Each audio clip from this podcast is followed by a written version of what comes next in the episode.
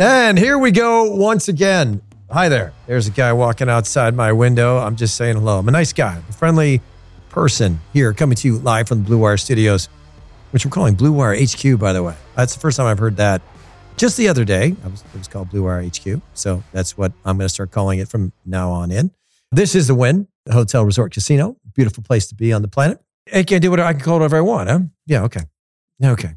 Can can the audience hear you, or is that just a voice in my head? Okay, great. Well, um, audience, I apologize. I have voices in my head. Either way, I am Eric Wynalda, and this is for the win. I am Eric Wynalda. I accidentally today thought I was just getting one of those little like a grapefruit drink. Turns out there's a little bit of something special in there, and uh, yeah. So if I'm a little bit on a little off edge, I should say this grapefruit drink took the edge off. So it should be a fun, fun show. Okay, look here. Here's the deal. I, and the last one, I was really curious about this Chelsea situation, but it's the international break.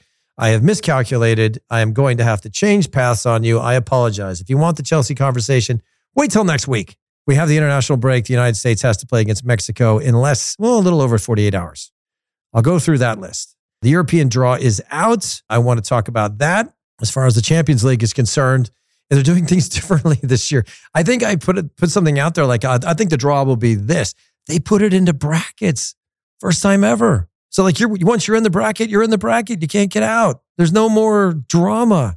It's just odd. I'm I'm gonna have to figure that out. So the Champions League draw is as follows: Man City gets Atletico, Chelsea gets Real Madrid. How about that? Liverpool, Benfica, Bayern, Villarreal. So I think my predictions were somewhat right, but I think I missed two of them. So it was 50%, whatever. The Europa League draw, uh, Leipzig gets at Atalanta, West Ham gets Lyon, Frankfurt gets Barcelona, Rangers, Braga. I'm just saying it now. Bet on this. Barcelona wins that whole thing. There's, I just don't think there's a doubt in my mind that they win the whole thing. And here's the reason why Barcelona is Barcelona again. They are back to their old ways. They bring back their manager and they are, uh, well, they bring back Xavi, who is now their manager. And it just looks like they never missed a beat. If you missed it, the Classico was not so classic for Ancelotti and friends. 4 0. Could have been six. It could have been seven. It could have been eight. I mean, it was so bad. It was so bad. I think Ancelotti's comment was everything went wrong. Man, nothing went right. But if, if, and to go to Madrid and to do that, it's just really, really cool. And, and you know, the, the 5 0 victory that uh, Barcelona had many years ago, Xavi participated in that. Apparently, he was in the stadium hours before the game watching that. And then it ended up almost happening for him. Should have been five. Ended up uh, a 4 0, just a just pelting. It was it was fairly terrific the Chelsea situation we'll get to we'll get to next week. I apologize if if you were hanging on my every word there, which I'm pretty sure you weren't. But uh, I, I don't want to talk about Chelsea this week. I got to talk about the national team. This thing has the makings of an absolute mess. There's a lot of things to talk about. There's a lot of pieces uh, to this puzzle that are being put together. Greg Berhalter, criticize him, love him, hate him, whatever. The number one problem that he has, outside of the fact that he's got to go to uh, Azteca, and probably what might be the last time that this game really has serious, serious implications and relevance. But he's got to make a decision in the goal. It's a big one too. It's a really big one. And take you back to the summer, you know, it was Ethan Horvath comes off the bench and has that magical moment. And uh, it you know didn't have such a magical moment the other day against Liverpool, but uh, and his FA Cup dreams don't uh, finish well. But the truth is, is man, watching Zach, he looked a little unnervy. I wasn't happy with the goal that Sean Johnson conceded, so I can't see him stepping in. But Ethan Horvath has got to be our keeper. He's got to be our keeper in the in this game. I, you know, and you're not on the inside. You don't know how these guys are going to react. You don't know those conversations actually are. But I do believe that the number one thing that we need to worry about is going to be our goalkeeper on Thursday against Mexico. All right, so a couple of additions have been made due to injury. Scally is still not on this list. Got a lot of people upset about that. So it's going to be Bello, Cannon, Erik Palmer Brown, uh, Aaron Long will join the squad. Um, Antonee Robinson, um, whatever. I don't know if I'm okay with the whole Jedi thing. Miles Robinson, Sands, DeAndre Yedlin, and Zimmerman, who actually got a goal this week.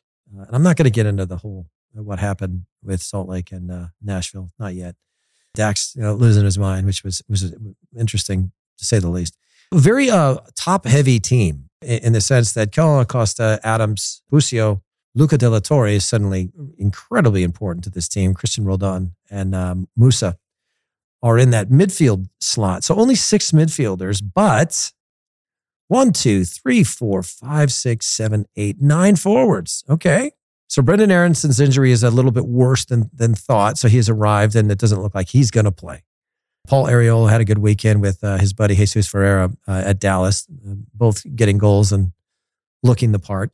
And still, uh, certainly, that love affair with Greg Berhalter has, has continued. Jordan Morris, who's been up and down, but uh, he'll be there. Ricardo Pepi is on this team, and Josh Sargent is not. Jordan Pefok is, is also there from Young Boys. Good to see him come back. Christian Pulisic got off the plane wearing a funny hat, so we'll see what he looks like. Gio Reyna got some minutes, actually a full game. He's a sight for sore eyes, so he's welcome back. And Tim Weah. All right, here's my predictions. So I, I have decided that I, I start uh, talking to people who what they do is is they're they're probability people. These these are not betting odds. These are these are people that evaluate all levels of probability. What could happen? What is going to happen?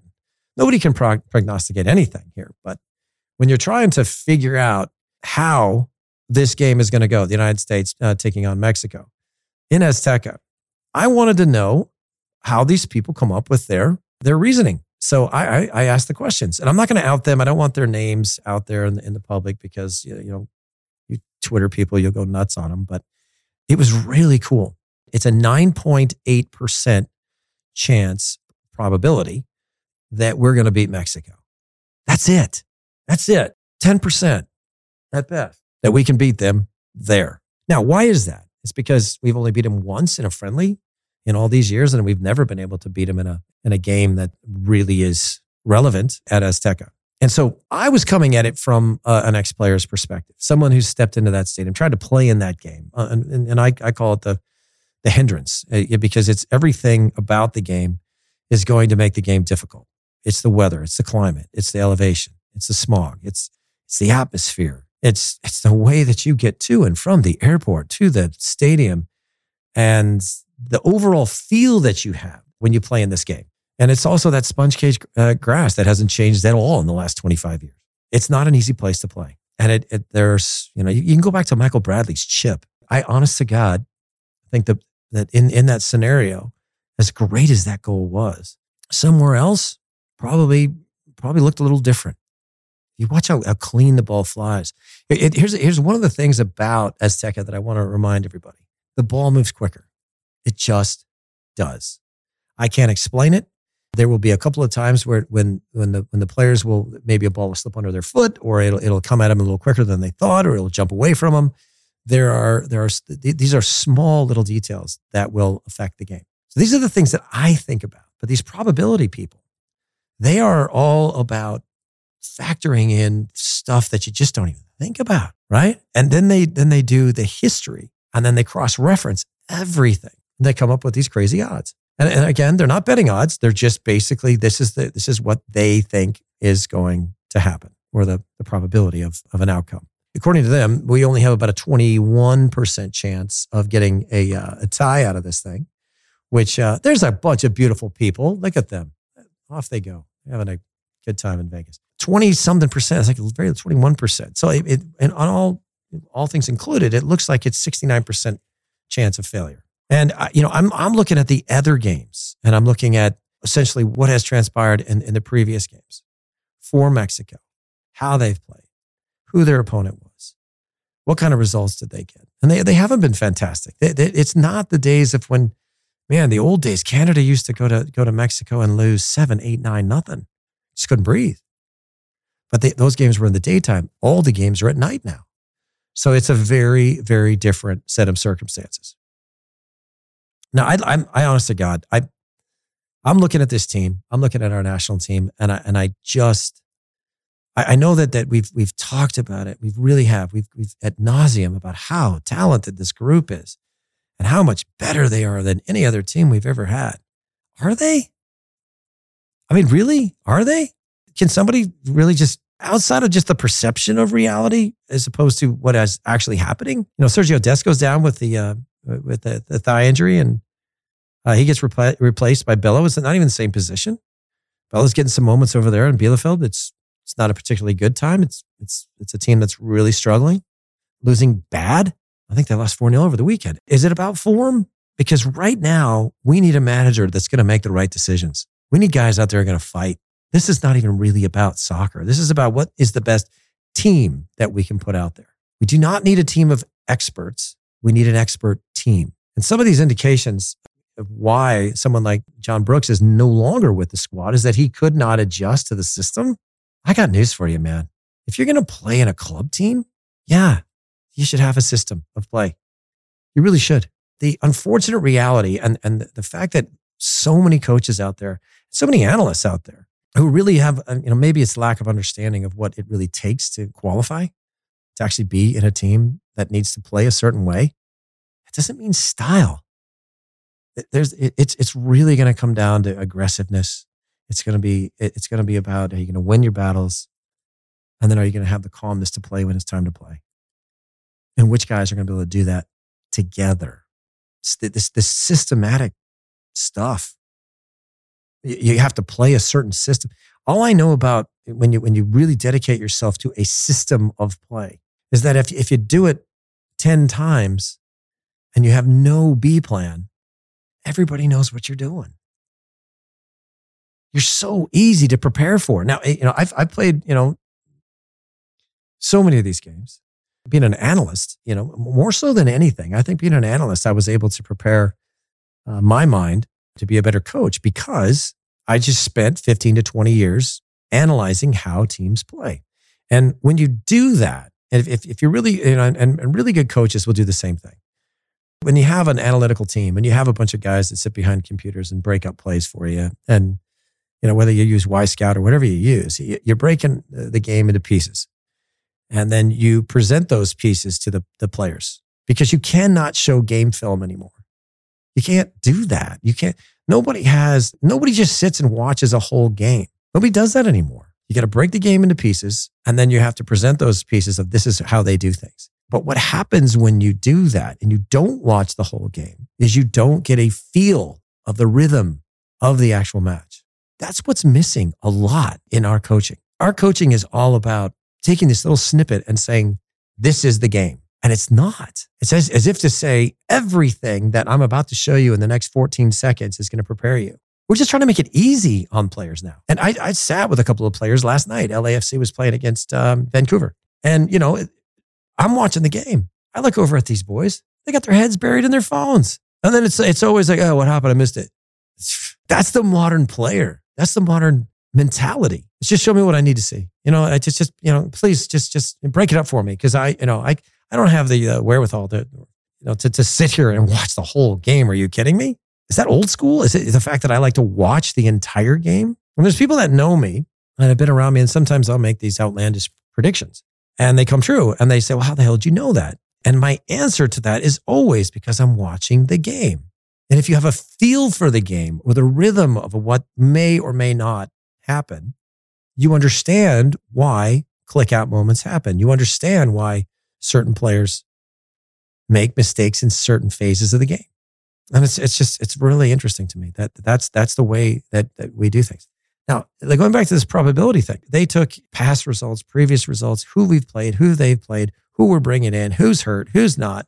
And this, this line just keeps changing. And just, you know, it's a constant, it's like an algorithm of all these things added together mean this. And I just don't believe in that for one damn second.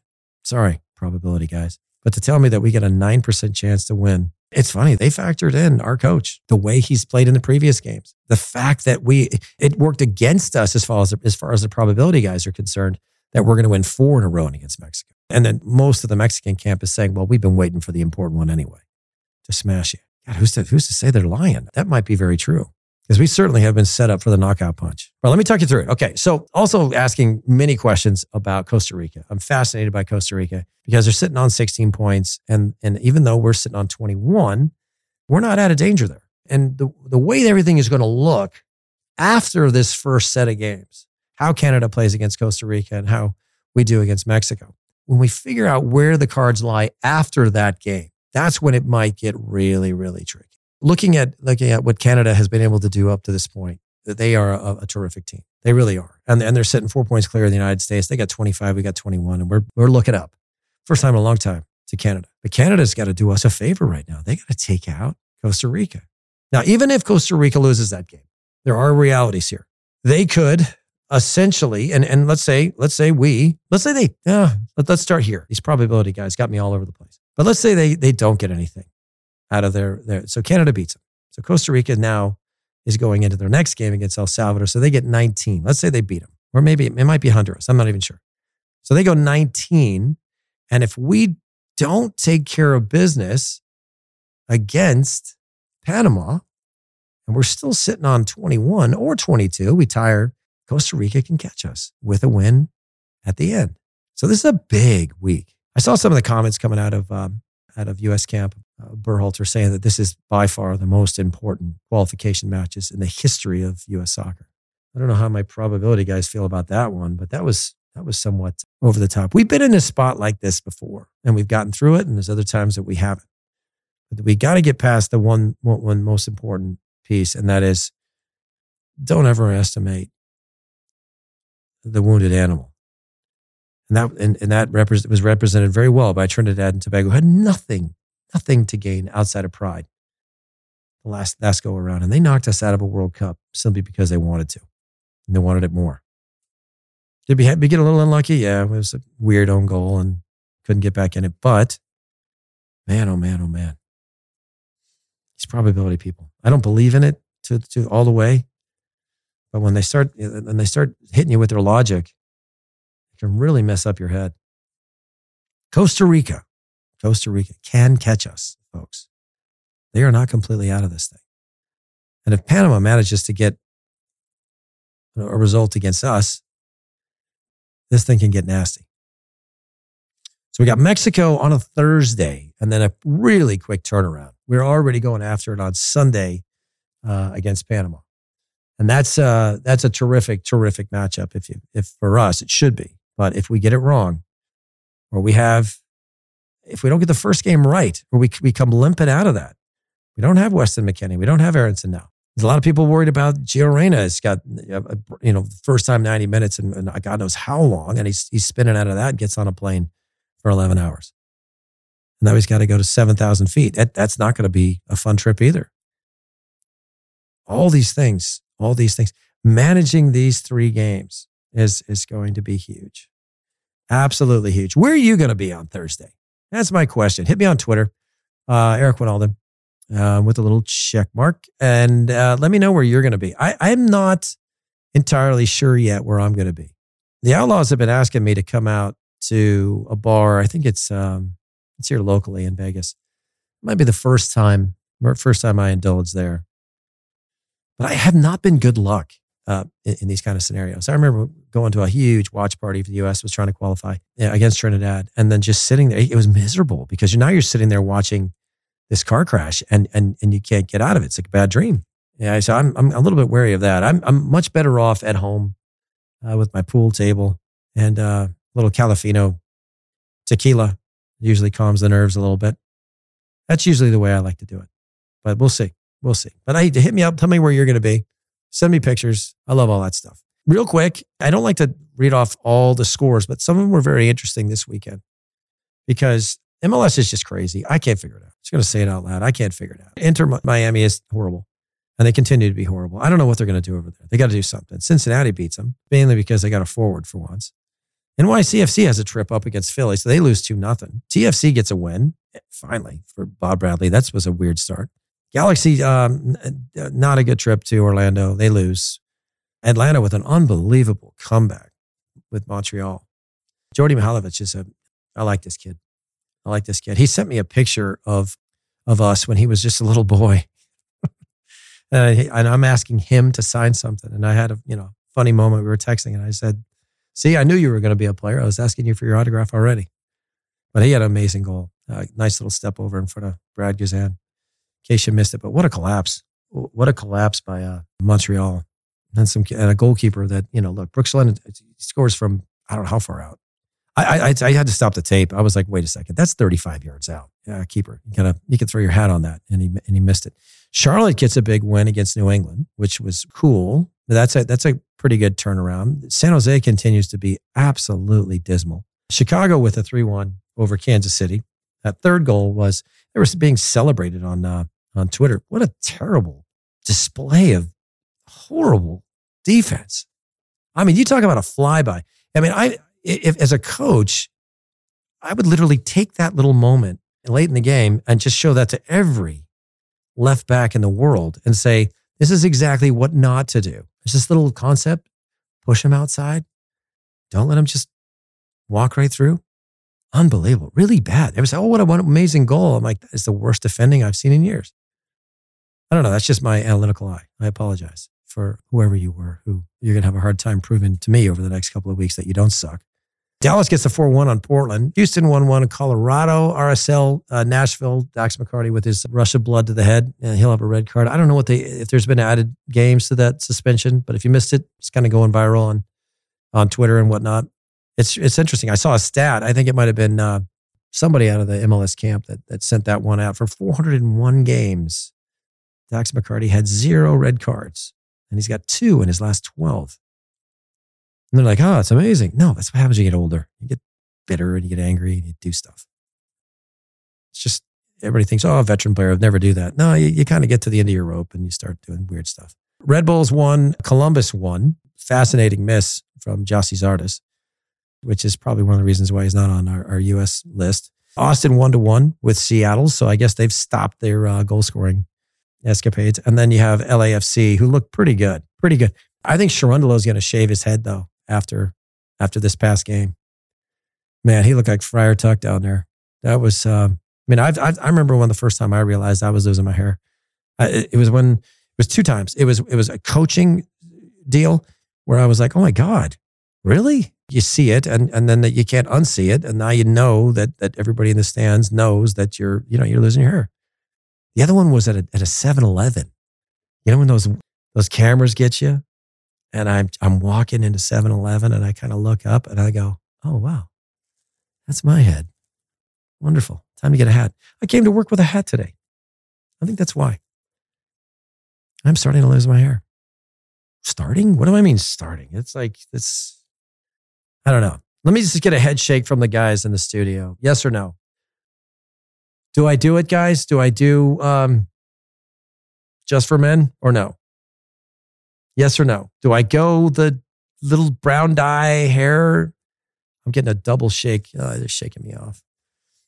Man, just, you know, you look like you look like Kenley Jansen's catcher when he's when he's asking for anything but a slider. Holy hell, shaking that one off. All right, so all in all, let me break it down for you. I, I, and here's here's my feelings on how we should line up. I've been fighting this one for a while. People say, "Well, how would you line up?" And I'm looking at this team. I, I just, and let's just go through it. Bello, Cannon, Long, Palmer Brown, Robinson, Robinson, Sands, Yedlin, Zimmerman. Holy hell. Here's the way I look at it. If I'm playing against those guys, is there any of those guys that scare me? Hell no. Hell no. And I think I think Miles Johnson's got a, you know, he's got a he's got a grabby problem. And and I, I certainly would have my my goal was always to get somebody a yellow card before halftime. Then I could have my way with them. I just look at this and I'm thinking to myself, man, we we just don't have a Brooks. We don't.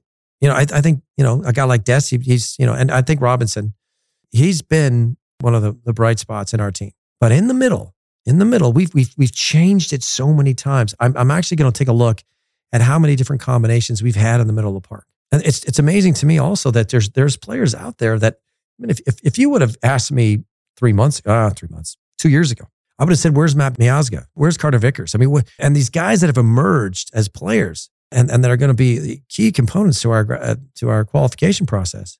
I just don't have a lot of trust in it. I don't. So I, th- I think it'll be a Robinson Robinson, Bello Yedlin. And I do think Zimmerman, it's a great shout, but this is a guy that actually likes to puff out his chest when it's cold or he, it, it, you got adversity or whatever. And he likes to be a leader and say all that stuff. Yeah, okay, whatever. But uh, I don't like him. I don't like him in this one. And that's just me. I just, I, that, that one makes me a little nervous. So now you got, you got some other decisions here. And there's only one, two, three, four, five, six guys that we're considering in our midfield, by the way. I, I you know, It just seems like an odd number. There's a couple of guys that could do both, clearly, like Arriola can go back there, and you could call Jesus Ferreira, even though he had a hat trick on the weekend. He's really a, a he's really a ten. He's one of those luxury players that doesn't like to play defense, and Aaronson's out, so that's um that's a that's a weird one. You can get some running out of Pulisic, but why would you run him into the ground in a game seven thousand feet? Unwise. So I, I think it'll look like this. I, I think that they'll they'll they're gonna they're, they're gonna have to slide this thing. It's gonna be a four three three, but it's not gonna really feel like a four three three. It's just not. It's it's really gonna feel more like a a four five one, if I'm being honest. And if that is the case, I, am I'm really hoping that Luca de Torre gets some time here. I don't think this is a game for Busio. I do think Acosta is a good a good filler for uh, for Weston. So it'll be Acosta, Adams, Luca de Torre, and Musah. That's what I think that'll look like. And then they're going to get some help from either Christian Pulisic or Claudio Reyna. I mean, Claudio, Gio Reyna. That's hard for me. I mean, I mean, I play with his dad. Every time I see Reyna, I think Claudio. Now, who plays up front? Who, is really, who is really, I mean, who's, who is the option? Do, it's, it's, it's weird because I, when I, when I go through these kind of things, I always think, well, what would Greg do? And then once I go into that mindset, I'm just all over the place. I mean, do you really think it's appropriate to have Ricardo Pepi start in this game. And the only logic in it is the fact that we really aren't supposed to win. Basically, like it's a lose lose, but a win win because you, if, if you lose the game, right, the only thing that you can get out of it is the possibility of someone like Ricardo Pepi finding his form in a game that you were supposed to lose. But me personally, there's no way in hell I play him. Watching over the weekend was, that's hard and I've said this before time and time again. I'm not trying to be an apologist, and I'm not. I certainly, I, am not going to apologize for being right, and I'm not going to apologize for my experiences, which allow me to make really qual- qualified decisions about, or make make discussions and or say things that that are going to rub people wrong because they think I'm got some sort of agenda. No, Ricardo Pepi, I said it eight weeks ago, is not going to have a first good six months in Germany. It's just, and they are going to get relegated. But when they get in a game against Stuttgart and they actually need a goal, they need a goal, and they've spent $20 million on this young boy, and they make five subs and he's not one of them, there's just no, there's just nothing you can say at that point. And all of us who are, you know, are waiting to see him get in the game, that's one thing, right? We're all saying, oh, when's he going to get in the game? And, and if the coach doesn't believe, because this is real, man, this is, they're staring relegation in the face. If that coach doesn't believe that Ricardo Pepi can deliver, he's not getting in the game. And these are all little moments that happen through Monday through Friday, guys. When a coach watches a guy and sees his lack of confidence in front of the goal, or sees how he walks to his car after practice, how he's miserable, sees how other guys talk about him behind his back, knowing that he can't understand them. These are all things that factor into a coach believing in a guy or not. We don't know how those practices are going. Is he just showing up, strapping on, getting a good run in every day, getting a good sweat? Hopefully something good happens, go home? Or is he really buckling down and saying, hey, I want to figure this out. I want to fight? My guess is no. My guess is he's not doing that because he hasn't been taught that those are, those are the actions of somebody who wants to be a part of a team that needs to win, needs to win. It's great to win, but they have to win. And you have to have a winning mentality. And you got to fight through a really rough time. And I don't know if Ricardo Pepi is ever going to be able to fight through anything until he figures out what this looks like. Waiting for an easier time to play is something that Americans do. Well, let's get him out there when it's easier. So, what do we do? we throw him out there against Mexico, in the country that he didn't choose because he chose us. And then expect somebody who's in bad form, having a bad time, to just miraculously pull something out of a hat. It actually saddens me because I, I, I just think this was was uh, destined for for disappointment. All right, that's that. Christian Pulisic, I you know he's going to have to you know he's going to have to carry the carry the team once again. Tim Weah, I don't I you know he's kind of fallen off a little bit. Has not had great performances of late. I think Jordan Pefok is is the one guy that okay, you know what? He's scoring. You got to you got to ride that. You got to ride that. Josh Sargent doesn't make the team, but Paul Arriola once again. It's very clear to me that, that I, I guess the three biggest favorites. I think you can take Sebastian Lletget off of that big favorite list, but Arriola is certainly Greg Berhalter's favorite, with you know very close behind Ricardo Pepi and uh, Cristian Roldan. That's just that's not because they play in MLS. It's just you can see it. Watch those little moments where they walk uh, off the field together. Watch the watch the guys who who are close to the coach and talking to him, proving that they're good guys and they're good locker room guys. And it's it's it's about being a part of a team. And yeah, there's a couple of guys are good at that. I watched Marc Dos Santos last night. Oh my God, Marc. Don't embarrass yourself like that. He's the assistant coach for LAFC, but just all over Steve Cherundolo, celebrating a victory of the, you know, over the team that fired him a couple of months back. That's what it takes, man. That's what it takes. You know, I'm not calling him a brown noser, but yeah, that's what a brown noser looks like. Uh, as far as um, as far as the week goes, it, it should be uh, you know if you're breaking this thing down, uh, my lineup is is as I, as I've told you, I do think I do think Horvath should start. I don't think Sean Johnson or or, or Zach is just back in in after uh, the back injury, and then some reports are saying that it was a shoulder. I do think it'll be Robinson, Robinson, Bello, and Yedlin. Believe it or not, the reason for that is I I just want to keep him in there. As far as center backs go, it's it's probably going to be long. It's probably going to be Zimmerman. Yeah, it'll be Zimmerman. I just misspoke. What I meant to say was it'll be Bello or Robinson. Even though Robinson has been a huge part of our deal. And I do think Yedlin plays in this one. And I think Zimmerman will play as well. And it will be Acosta, uh, Adams, De Musah. And then it's Pulisic, Jordan Pefok. And he'll play. He will play Jesus Ferreira, especially with Aaronson out. And he'll keep Weah and uh, Reyna on the bench. See, I'm doing it again. Instead of picking my team, I'm I'm I'm just I'm in Greg Berhalter's um, frame of mind, and I and I and I can't help getting out of it. Either way, uh, this is a massive week for the United States. Uh, I will be back on Thursday. I know this is tw- uh, this is um, the podcast world, so we are in evergreenness which means um, you don't care what time it is. You're listening to this, and however you found me or found this, I, I forgot to mention that I appreciate it. Whether you found us through Spotify or Apple Podcasts, I don't care. You're listening to me, which means I'm making money. Thank you. That's how that works. Either way, I will hear you again, or you'll hear me again uh, after the game. You can find me. Uh, I'm going to do some live hits on Twitter during the game.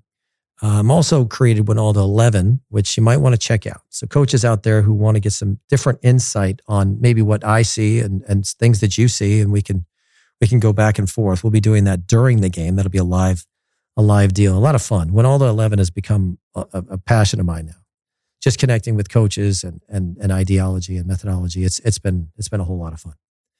So yeah, make sure you're, if you want to watch it with me, that's how you'll find me. I'll be on Twitter. Uh, either way, uh, continue to be good human beings out there. Uh, take care of each other, love each other, respect each other, and accept each other. And that's always uh, a good start. I am off for the day. And uh, hopefully, I'll, the next time you hear my voice, it will be of good news, of a good result in Mexico. But don't count on it. I'll hear you next time.